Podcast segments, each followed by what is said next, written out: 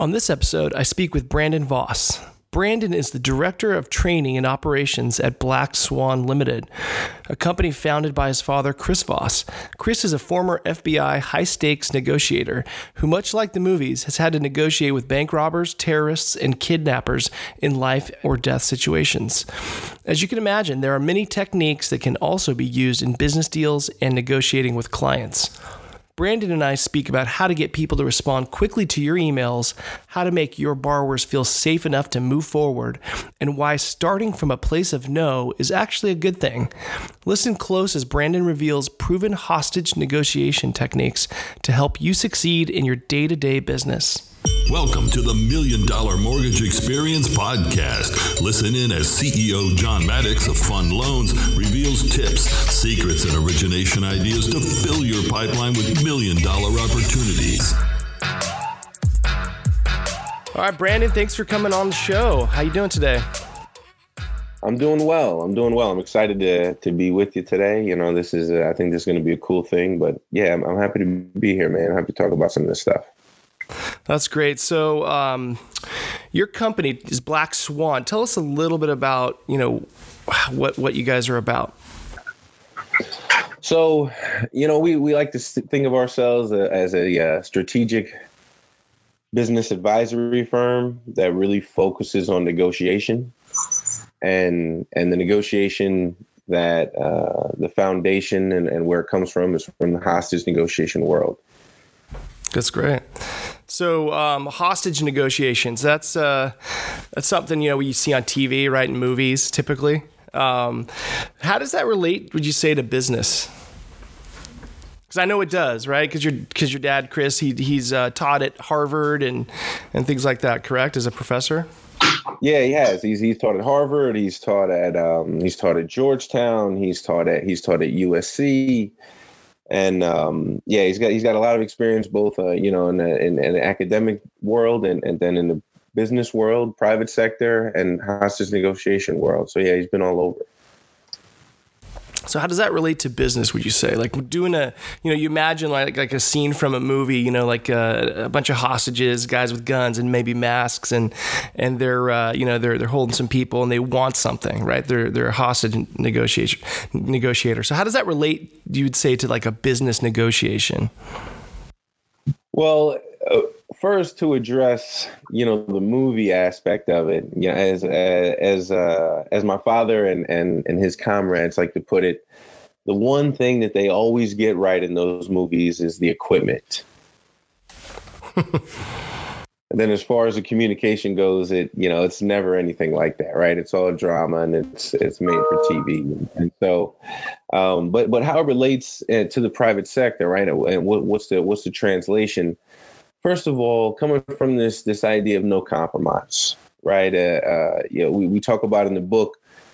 My father never had the opportunity to go in and say, you know, you got you got four hostages, you know, give give me two, you keep two, right? And then everybody goes home, right? Win win. We each got something we wanted, right? There's you, you have to you have to build rapport very quickly. You got to establish a relationship. You got to establish boundaries, and then you got to walk out with everything that you need or, or you failed. And and so in business, right, how does that translate? Number one, people start to compromise themselves before they get to the table sometimes, right? Yeah, you know, if you're in if you're in negotiations, you're in communication at all, and you start to think about what we're going to say going in, you know, the thought of we can't ask them that, right? Because they're going to say this, and we start to compromise our position before we even get there. And so a big part of it is getting out of that mindset and going in with you know information gathering right? Uh, drop the value proposition drop the data. As tough as that is drop those things and go in and really really with the intention of, of navigating the information that that you can only get when you're talking to the counterpart That's interesting side. You know, I, I, I, think of it like, you know, in, when it relates to mortgages and when it relates to dealing with a borrower, we don't always know what's in their head. Like, for instance, we may have a picture on our on our end of what they want or what they, you know, what what's what's going to drive them to, to want to take this loan, but we don't always know. Like, so, so, so for instance, um, I've had I've had you know loan officers tell me before, like, you know, oh, they're not going to take that deal, but then I say like, hey hey, well, just pitch it to them. Just you know, just just show just you don't know what they're going to say, right? Let them say no. Don't don't be the one to say no for them, and uh, then they'll pitch the deal, and then come to find out, you know, their motivation was totally different than what um, they thought it was. You know, it wasn't let you know maybe the interest rate's only slightly better. You know, but but they what they didn't know or the piece of information that, that that we didn't have was that you know they have to get this loan out of you know someone else's name or you know they have uh, uh, some other event that that's coming up that you know you know, where maybe that mortgage is due in, in a month and they got to pay the whole thing in full. So they're not really concerned about necessarily dropping the rate so much. It's just about, you know, there's another motive. And i think i'm, I'm sure there's something in, in in kind of can connect to what you guys do to find a motive or to find you know find more information and really get the whole story. How does that kind of resonate with what you guys do? Well i think that's exactly it. There's there's information and and so well let me let me start like this you know that there's no way for you to have complete information when you get to the table. So if you come to the table having decided on an outcome, knowing that there's holes in your information, what have you done to yourself? And so, right, there's there's always other terms other than price that that make up any given deal and then you know what what emotions are tied to what they're trying to do what they want to accomplish right? That's exactly it. There's always there's always things that um, that they're dealing with that only they can see. And so how does that affect what you're trying to accomplish?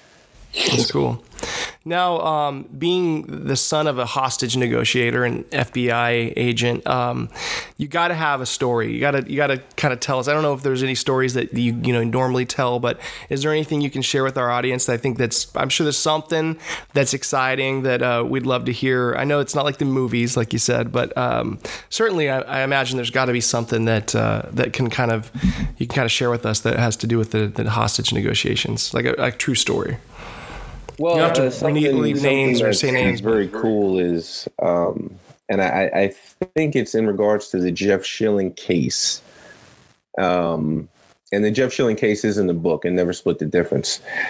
And and so they're trying to, you know, get across to the hostage taker that, you know, Jeffrey, the the person they're holding is, is a real person, right? And and and don't hurt him. And this happened to be taking place um, you know, in, in, an area that you know is a Muslim country, and and and uh, you know, mothers are important in that country, and so in in in an in, in an effort to endear the hostage to the hostage taker, and also show him as a human being, and then also use the media. You know, the, these guys watch TV too, right? They they read the papers, right. they hear what's happening, and in order to use and also use the media as as a place of influence they had Jeff's mother on TV, on the news, basically just saying, you know, don't hurt my son. Please don't hurt my son.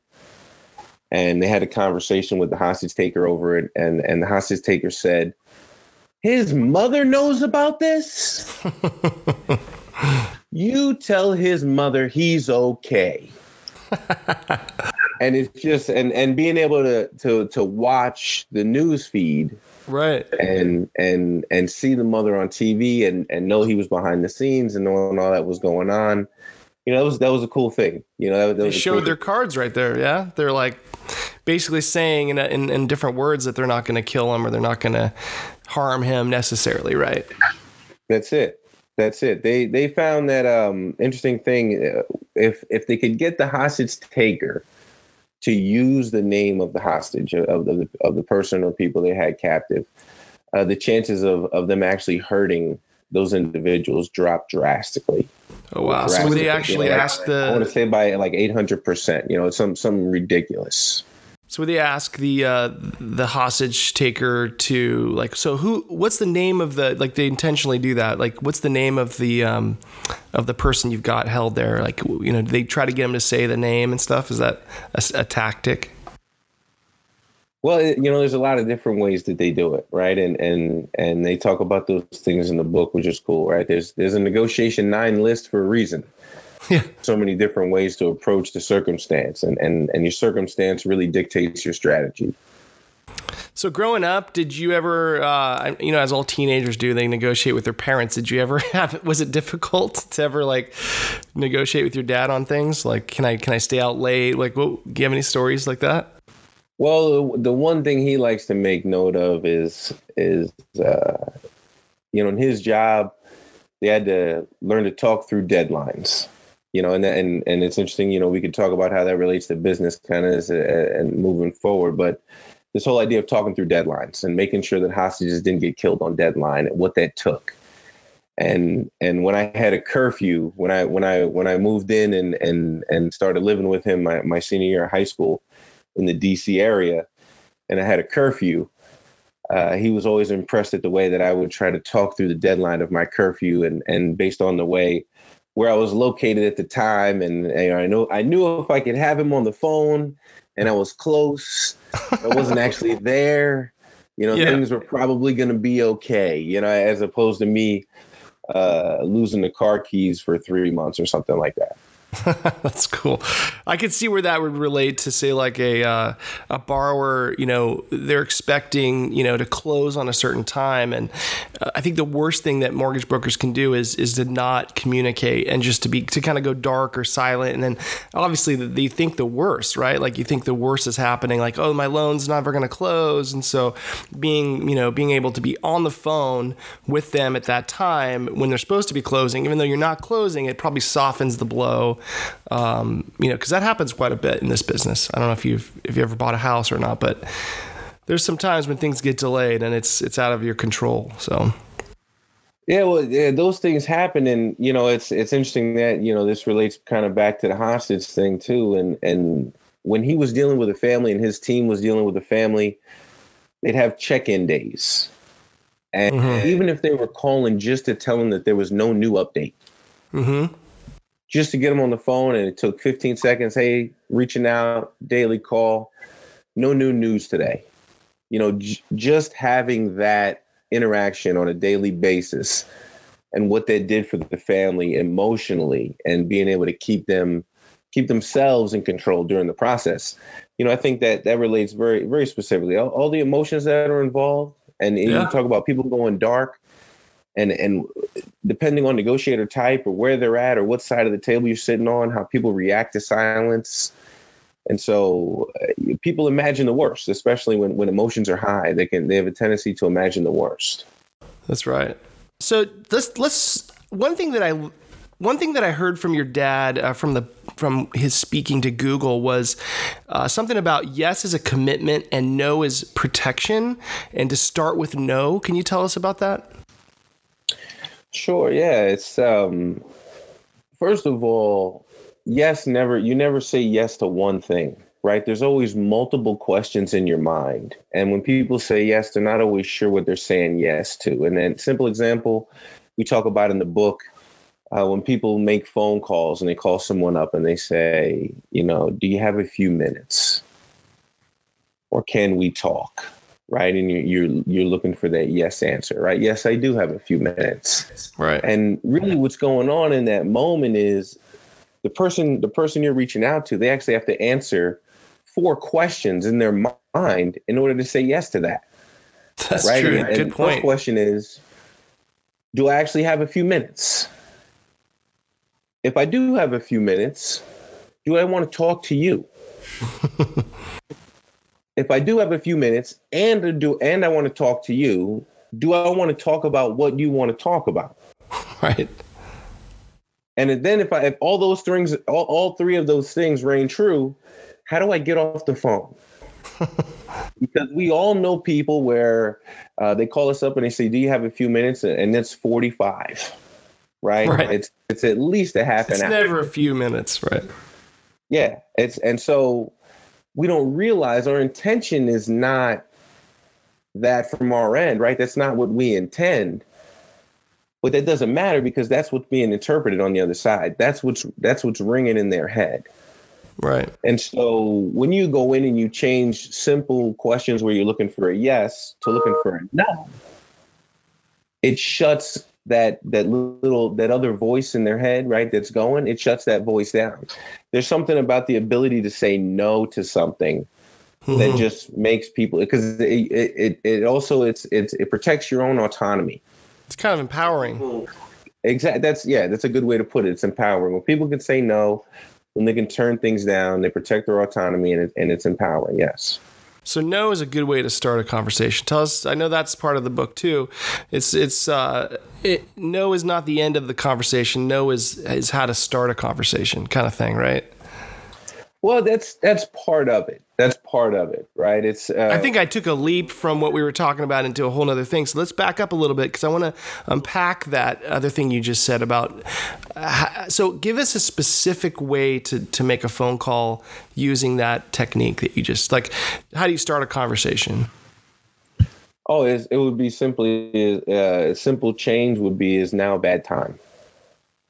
That's a lot better because they can say, "Oh no, no, no, not a bad time to talk. I can talk." It's almost like doing a takeaway, right? And psych- psychologically. Well, it depends on, on what you're aiming at, right? I mean, it's um, uh, we talk about creating emotional moments in negotiation, and so when you're talking about taking away, taking something away, right? What exactly are you looking to take away? You're t- trying to take away a negative feeling. You're trying to take away the little voice. You're trying to take away the heightened emotion. Maybe take away all those, all the. Uh, what are you aiming at? Taking away all the uncertainty about, you know, you said there's four things that they had to decide. So you're taking away all that, right? You're you're making it easy for them to say that they can talk when. Um, let me give you an example. One of the things that I would do um, as a loan officer uh, when I would send out an email is I'd always I always teach and I always use this because it works is I always like to e- end the email with a question mark and I like it to be short and sweet and sometimes I like to say something that that gives them a chance to say no. So let me give you that example. So um, I owned a website called afterforeclosure.com and people would um, go into that website. They'd fill out a form saying hey i want to you know i want to buy a house after foreclosure. And one of the things that i'd do is when i get that email from them i'd reply back and i'd say are you locked? Like i'd ask them like thanks for you know doing the inquiry. Uh, looks like we might be able to help you. Like just a real quick three sentences. And then the last thing i would say was are you presently locked in a lease? And when I say that takeaway is like I think I know you could maybe unpack that better, but when I what I felt like is is a way for them to say no, I'm not locked in a lease, and because if you say if you say are you locked in a lease, you're almost saying like oh you may it's more like a disqualifier, like maybe you're not.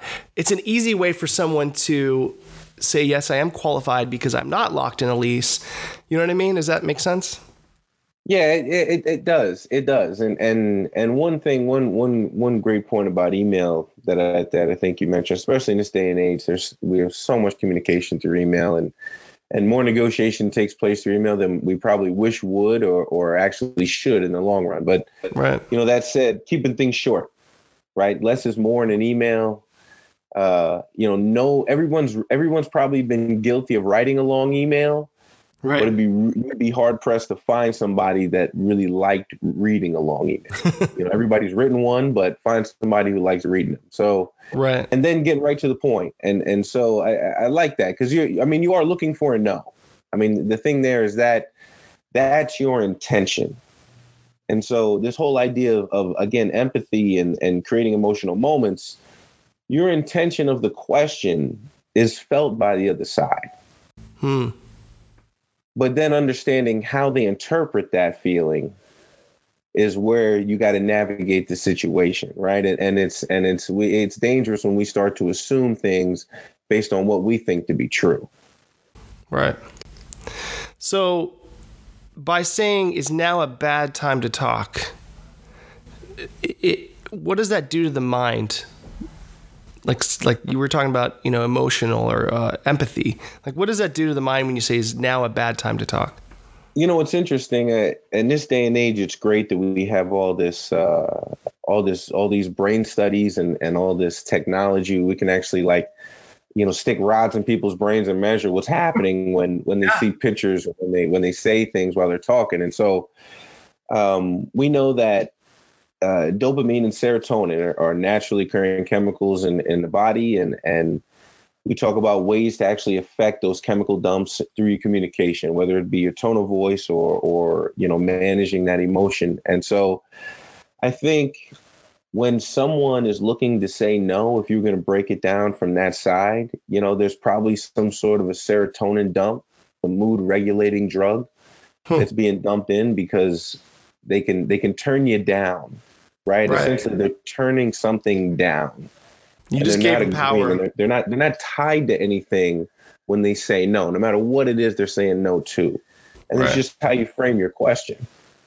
That's very interesting.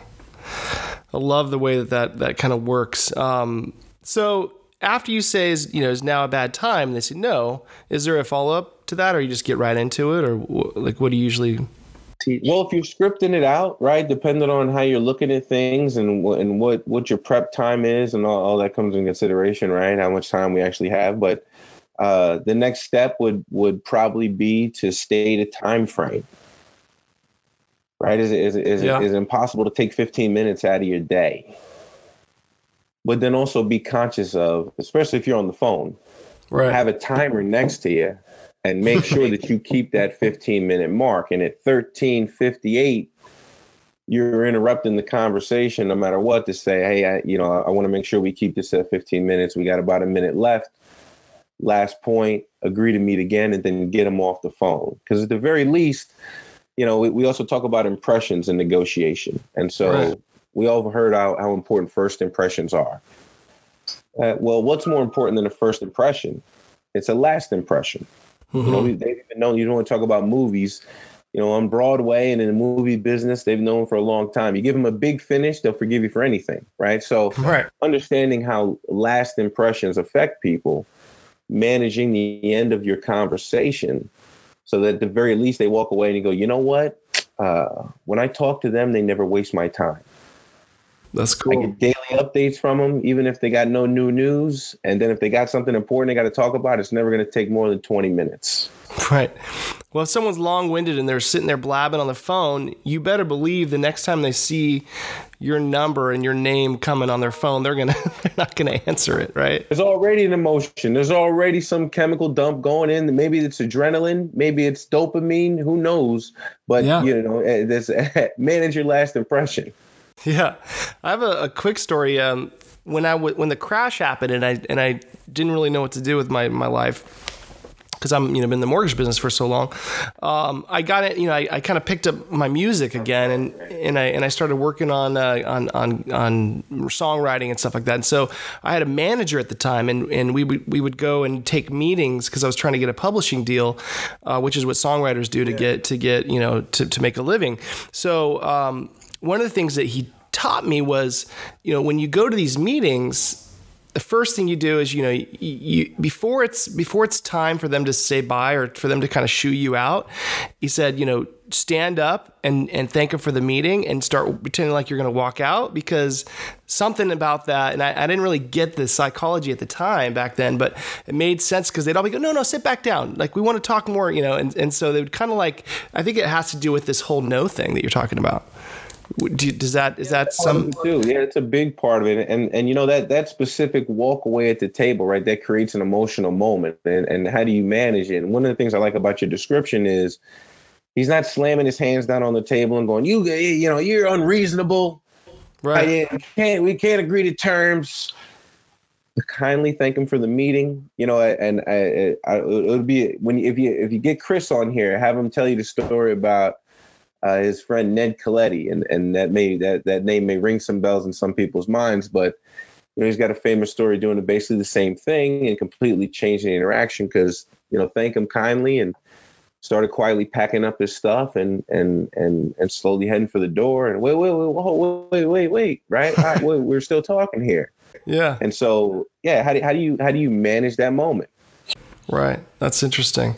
So um, I I wanted to continue talking about um, how no is not the end of a conversation. So like yeah. like like in the mortgage business, like you know, you're talking to someone on the phone about, you know, a loan, right? You're giving them a pitch. You're pitching them like, okay, so here's what your payment's gonna be, here's you know, here's this, here's that. And and if they say no, you know that's not necessarily the end of the conversation you don't just go okay all right well thanks for your time bye you know in this situation you don't do the walk away thing but how would no be a start of a conversation? Because I know that um, Chris has talked about that in the past.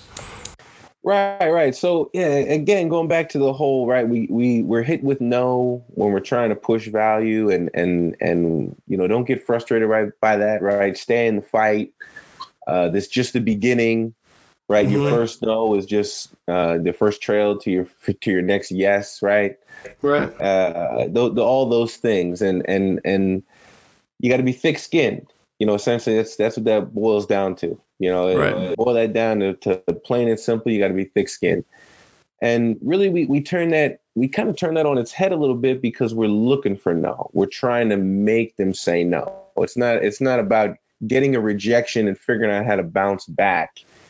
It's it's leaning the conversation to make them say no. So you know, going back to our example before, um, is now bad time uh, is it is it gonna is it gonna ruin your day if I soak up the next ten, the next fifteen minutes? Gotcha. Two no's in a row, bang bang, and now you've got them locked in for fifteen minutes. And so at this point, you've probably got their full and undivided attention for maybe fifteen seconds. and so, are you gonna waste that on accidentally running over and talking for two minutes? Or are you going to throw uh, you know, something like a label at them, like we talk about in the book. Tell us about that. Open up the floodgates. What what what someone uh, in one of the real estate courses I know my father's doing um, referred to as opening up the floodgates of truth telling. Right. So what are you going to do with your 15 seconds? Right. Are you going to open the floodgates, or you're going to risk talking about something that they have no interest in? Hmm.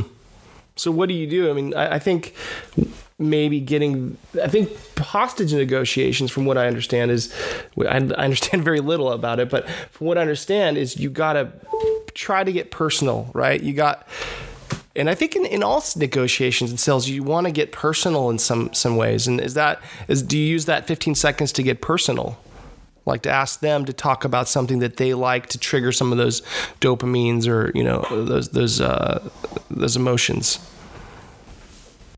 rapport building is a quintessential part of communication as long as human beings are involved. Right. And there's just no way around that. And so, uh, you know, we talk about negotiator type. I don't want to go too far down a rabbit hole here, but talk about negotiator type, which just really boils down to flight, fight, flight, or make friends. Hmm. And so, what's the process for rapport building with each with each one of those types? Because it's going to be a little bit different. Everyone, you know, everyone knows relationships are important. Everyone values them at a different level. Mm-hmm. And so, you know, again, understanding your counterpart, and and a lot of that's going to come from them doing the talking. And and I think we, you know, if you're if you're in in say if you consider yourself in sales or in a negotiation capacity of, of any of any type, um, we're not learning when we're the ones that are doing the talking. And right. so, how do you make yourself smarter in every interaction? Because right, not every deal is made. Right, we we we say negotiations about making deals, but if you didn't make a deal, did you still negotiate? Right. Yeah. Did you get smarter along the way? Right, and that's part of closing the deals that nobody else can close because you discover the information nobody else can find. That's good. So, um, you're not going to necessarily, once they say no, you know, it's not going to ruin my day. Um, yeah.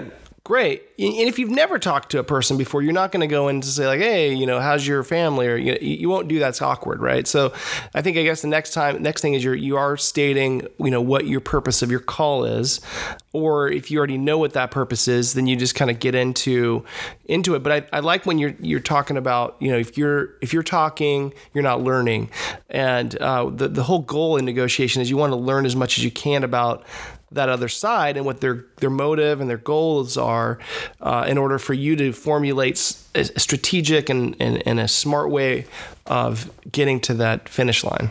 Is that right? Yeah, yeah, that's that's that's exactly it. And even just to add more to what you said, because that's that's a, a huge part of it.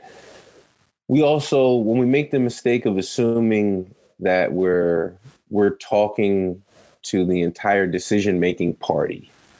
Mm-hmm. And and that said, it's just always you always got to be aware. It doesn't matter what level of negotiation you're at. There's always people that are not at the table that whoever you're talking to uses to make decisions, whether it's a wife or a board of directors or another high level executive or you know whoever there's other people away from the table that they help manage that helps them manage their decisions and so how are you affecting those conversations as well those conversations as well it's always something you got to consider it's good. It's good. So um, I know you have a story about the words "That's right," um, some kind of football story, and and how uh, the words "That's right." If you can get them to say "That's right," there's a there, there's some power to that. Will you tell us about that? Yeah, it's um, there is there is a lot of power to it, and and the the best comparison, especially in this day and age, that I can make is uh, a political one. And again, we won't go down a rabbit hole, but sure. you know, it's it's there's a negotiation happening right now, as we all know, with the government shutdown. exactly right. But but that said, when you see when you see it doesn't matter what who you support, what what it is, you're still a human being. When you when you're watching TV and you see a politician you support, and they say something that you agree with, you look at the TV and you go, "That's right, that's right." Absolutely. And so, you know, think about what emotion is taking place at that time. Right. And how much you wholeheartedly agree with what this person is saying. And so how do you how do you create that emotional moment in negotiation? Hmm. Right? You get them to say that's right. What do you get them to say that's right to? Right. And, and of course, circumstance defines strategy. So going to your football story, um, I, I, was I was being moved from uh, uh, lineman to linebacker. Never played linebacker before, and uh, it's a completely different position. You know, as, right. as, a lineman, for those of you that are not familiar with American football, you're you're you're you're right on top of where the football is, which is where the line is, the imaginary line that the mm-hmm. offense that divides the offense and defenses. Right, the guys that have their hands on the ground, those mm-hmm. are linemen. And then the guy standing right behind them on the defensive side, those are linebackers. And the responsibilities are very different. And uh, one of the big differences is linemen hit each other, right? Mm-hmm. You, you come out of your stance and you hit the man in front of you. That's what you do. Linebackers don't do that. Their job is to get to the ball, right? right. There's, if there's people in the way, you know, you're not, nec- you're, you're not necessarily supposed to make contact with them you know, uh, there's there's a swim move, there's rip moves, right? There's all these things that you learn that your coaches teach you in practice, but don't get caught up in contact because you got to make a tackle, you got to make a play. And so when I moved to linebacker, my first thought was when someone was trying to hit me, mm-hmm. if I got out of the way, you know, I was the chicken right? Because mm. there's also mm-hmm. a sense of pride on the line of scrimmage, right? Between between that that battle of men, as it were, and sure. it comes down to, I mean, it does come down to pride. I mean, you're going to get beat up or you're not. Hmm. And so, and and and I taking that attitude to the linebacker, if someone was trying to block me, I didn't want to get out of the way. I wanted to knock them down. Right. Know, I want to, I, I want to, I want to knock them down. I want them to know that if you're going to tangle with me, it's gonna, it's gonna hurt every time. Sure. And so it's much more of a subconscious thing as I'm playing the position because uh, we'd be in a game and, and I'd knock down four or five people and, and someone else would make a tackle and I wouldn't make the play, but I would cause havoc. Mm-hmm. And and so uh, and and the coach was trying to tell me don't do that, you know, dodge the blocks. And my father was telling me the same thing. And you know, knowing me and knowing the circumstance, he, he wanted to get a that's right out of me, and he pulled me aside and said, when someone's trying to hit you, you don't want to get out of the way because it makes you feel like less of a man. Mm. It hurts your pride and your ego if someone's trying to hit you and you you try to get it, you try to get out of their way and, and try to dodge them as if you're, you're like backing down or something, right? Exactly, because you're backing down. And I and I looked at him and I said, I said, that's right. and so what's interesting about this from my point of view was the the the very next game that I that we played, and unfortunately happened to be a game I got I got hurt in that year, but um uh the first lineman I dodged, we we locked eyes. I mean, and it was it was full intention, like you know, we're uh, this is gonna happen, right? This is this is a battle. It's about to be a train wreck, right? And I, I hit him with a nice little swim move. We ended up talking about it after the game, and and uh, he kind of fell flat on his face in, in the middle of the field, and, and I made the tackle in the hole.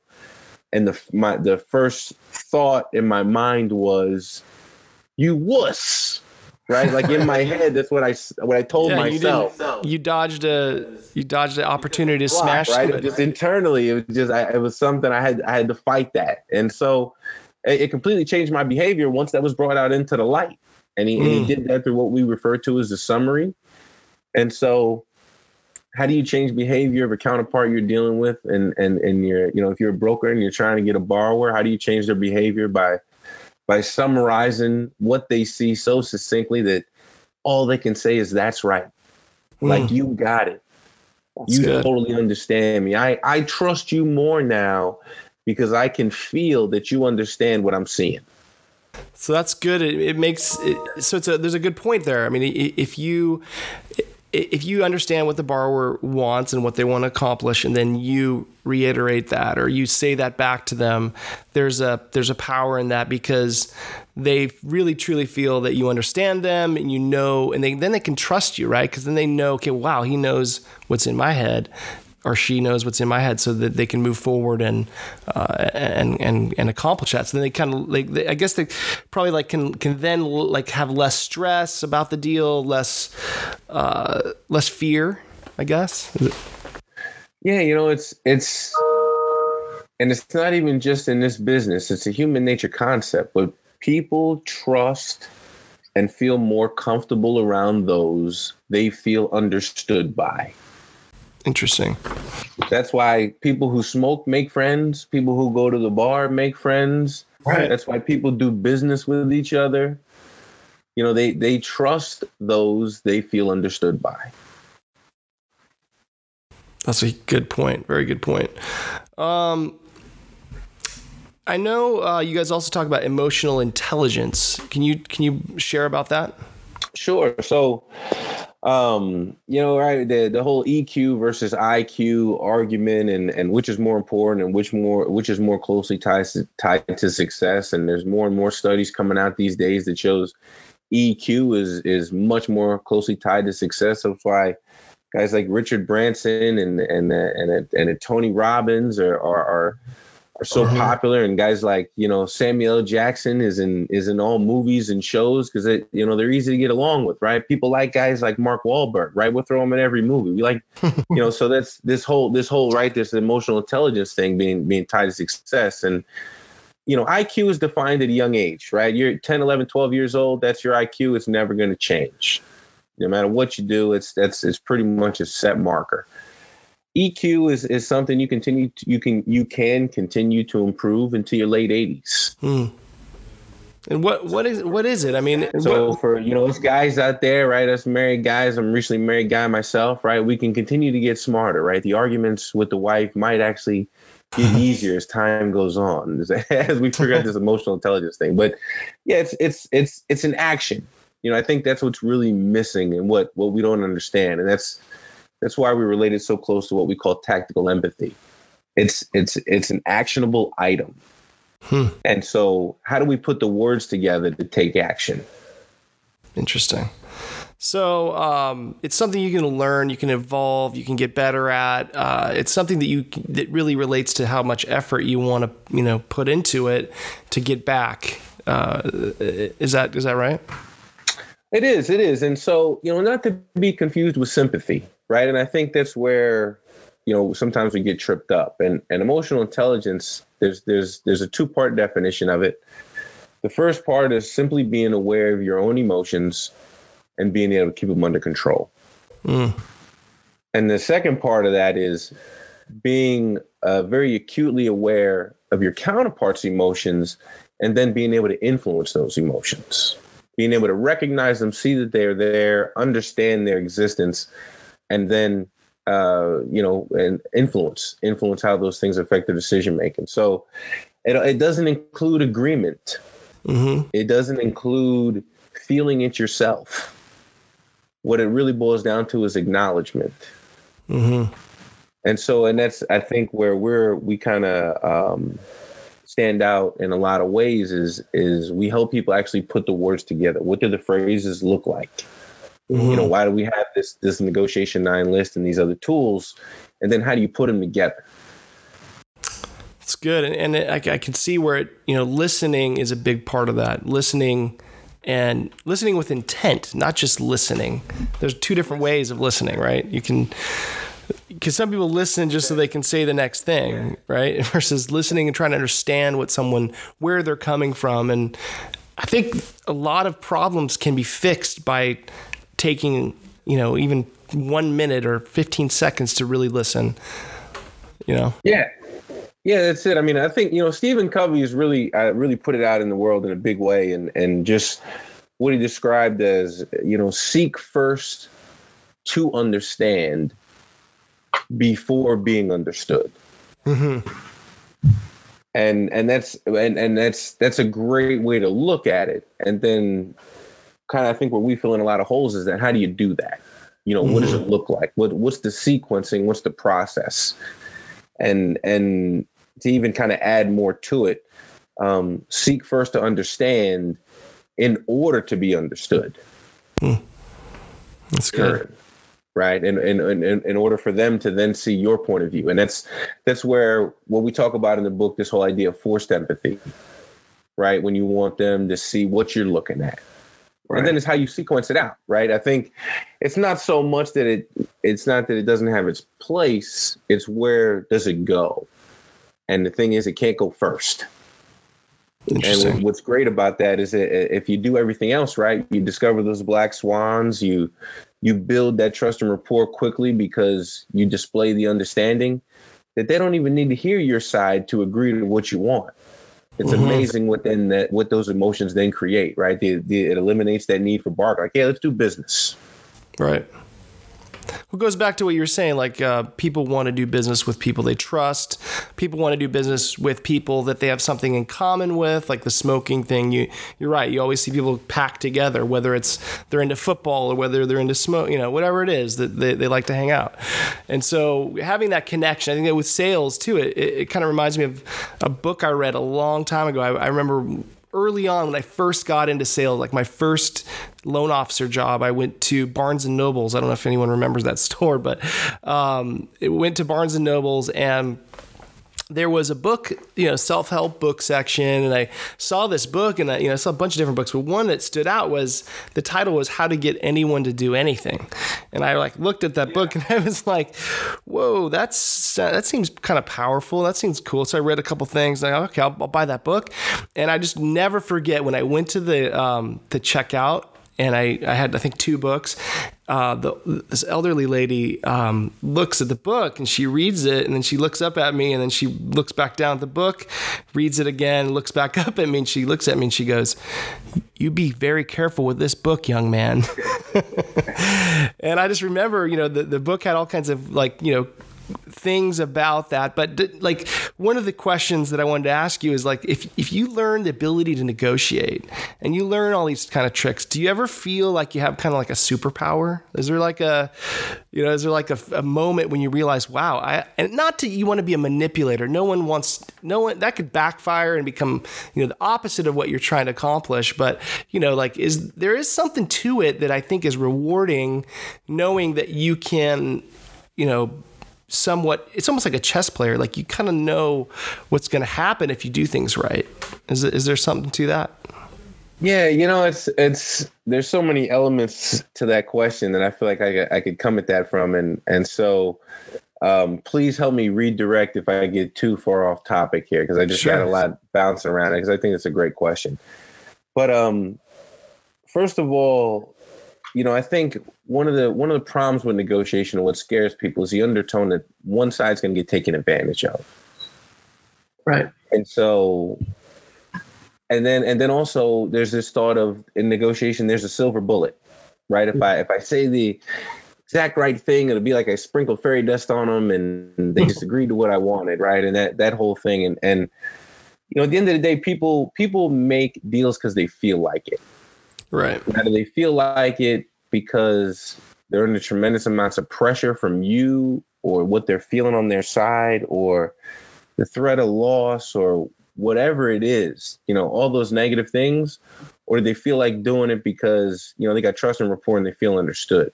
And so, mm-hmm. so the skills are, are designed to um, create a collaborative environment where both sides make a lot of money, right? We're mm-hmm. making we're making good agreements.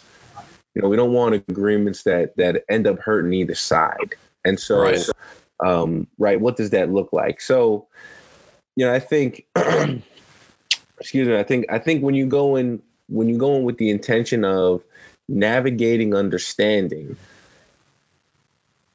then it changes your perspective a little bit as far as trying to pitch value or show them the way. Mm-hmm. Because right? There's all kinds of buyers data out there anyway, right? The buyer's journey statistics, uh, you know, up to 70% of their their mind is made up before we even speak. Right. And so nobody's close rate 70%. Sure. Think about that. It's like, well, if we're on the phone, then we want to assume they have an open mind and 70% made up. Why aren't we close to 70%? And so, um, you know, the misconception again that they do have an open mind. If they got a 70% mind made up, then it's just whether or not they made up their mind about you or they've made up their mind about something else and they're just wasting your time. So there's there's a lot of elements and it's just how how you um how you approach the conversation from trying to trying to trying to understand and and also what that does for you is you don't got to do a lot of work. Mm-hmm. You know, it's it it alleviates your side if you go in with the intention of we're going to see what they have to say and then we're going to we're going to agree to meet again.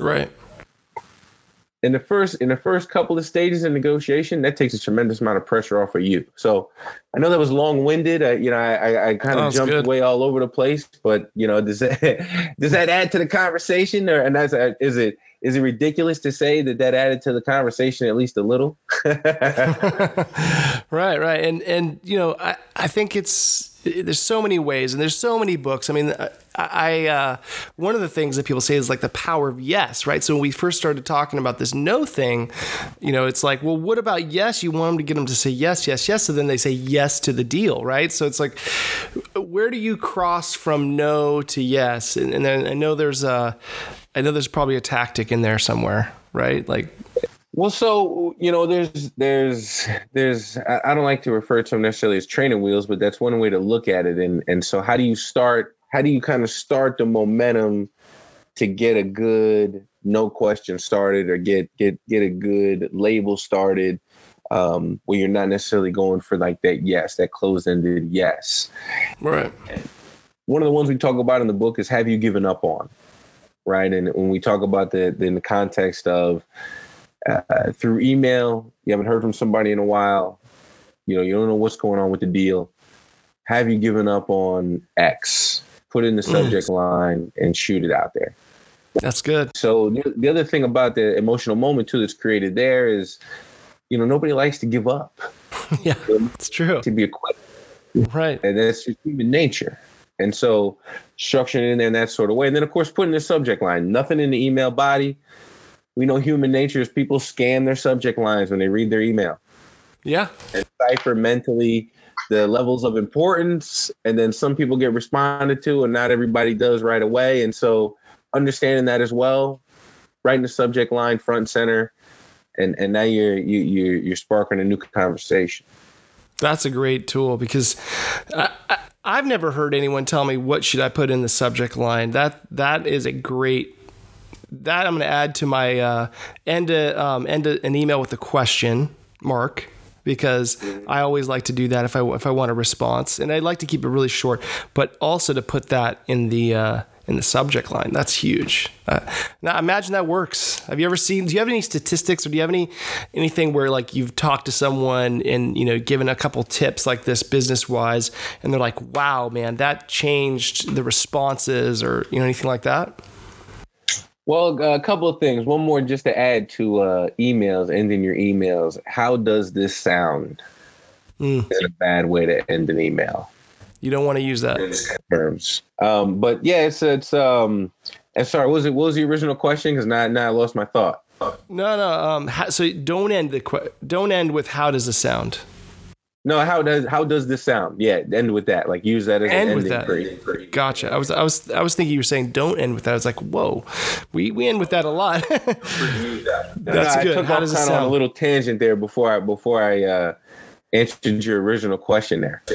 No, no. Um, I was saying, do you have any examples of people who've who've come back to you and said after you've given them these tips, like what has been the the percentage of of response rate kind of going up, or like the because uh, because I know there's a lot of people out there that are doing a lot of marketing and they're not getting a response. So if you do these things, like if you add that subject line thing, or if you end a sentence, you know, a short sentence, like how does that sound? Question mark. Have you seen like what has been the response from your clients? Um, you know, because you you do business to business, right? Like you, are teaching people. So what what have they said to you about like, wow, that that's changed my business or that's improved, you know, my responses from my clients? Like, what do they say?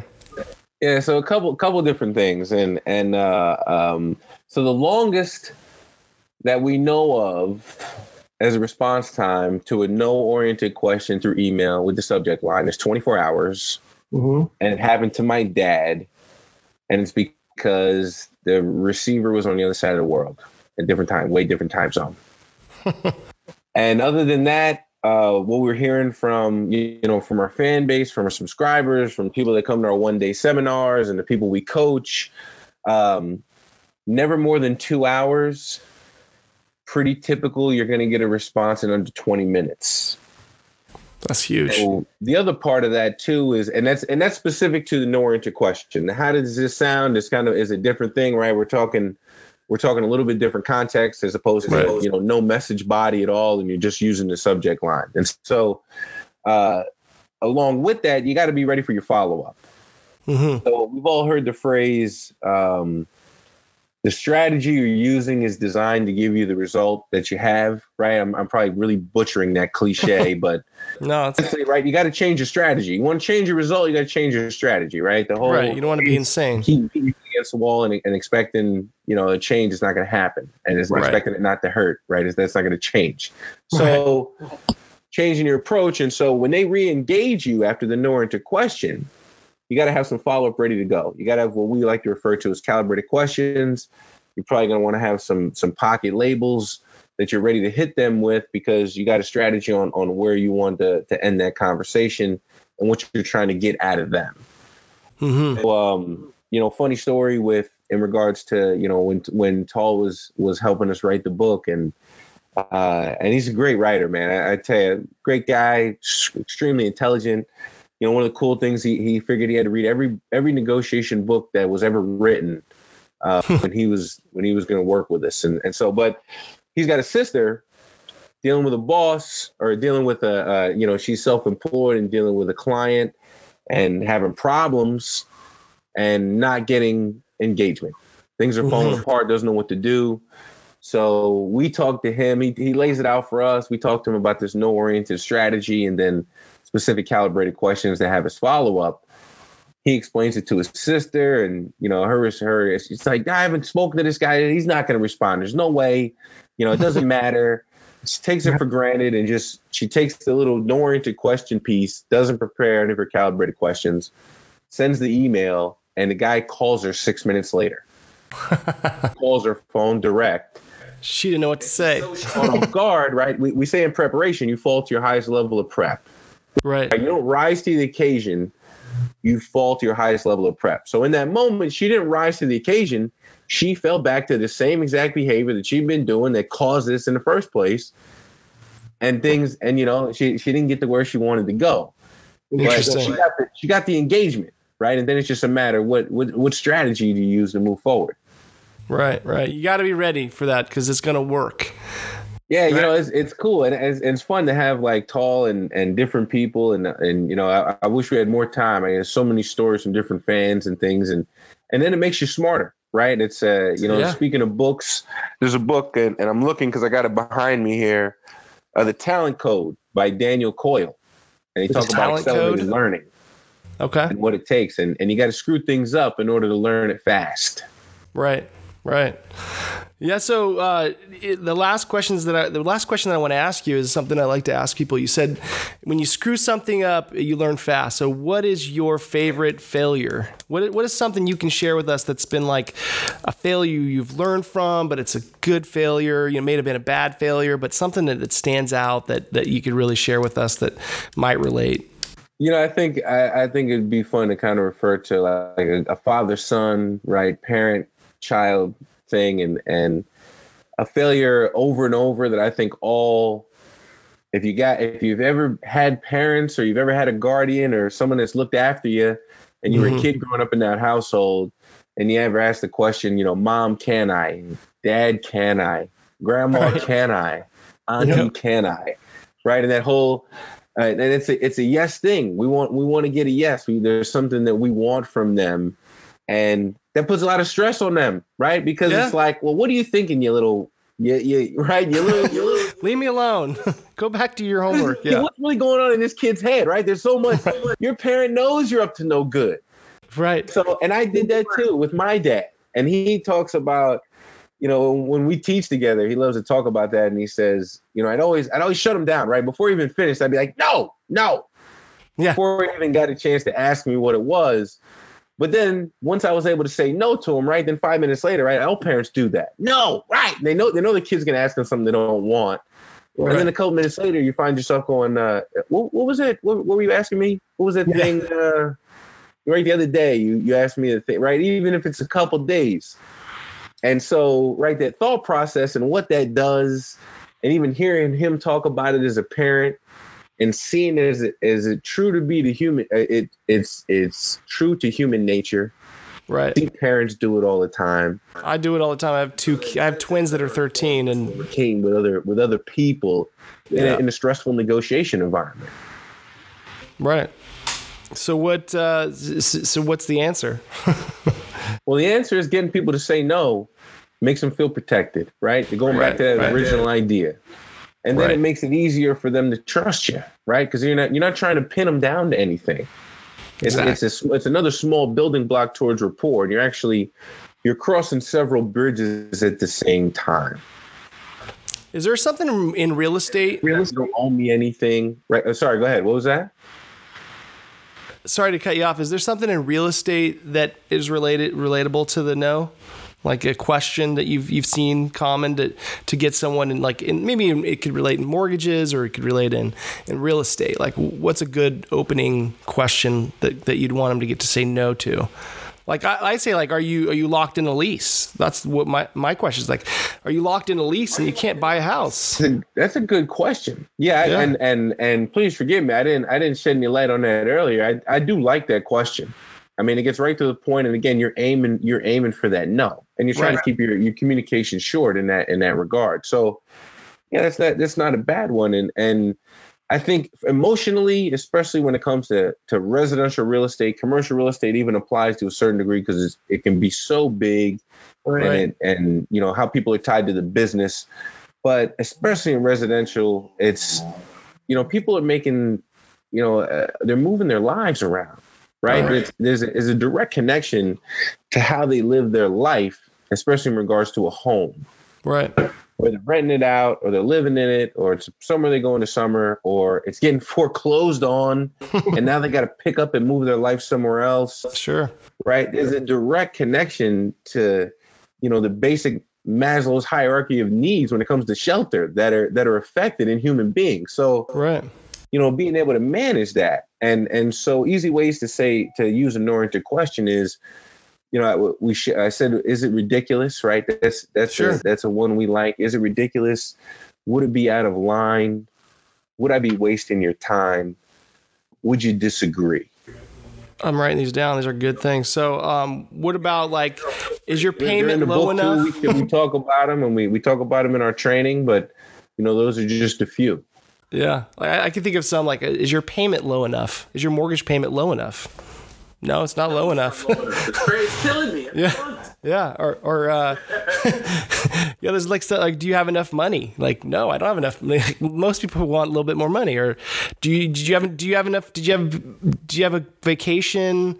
Uh, other things that people need to spend money on, right? They want to remodel their kitchen. They want to um, pay for their kids' schools. You know, for college. They want to pay for a wedding. They want to pay for.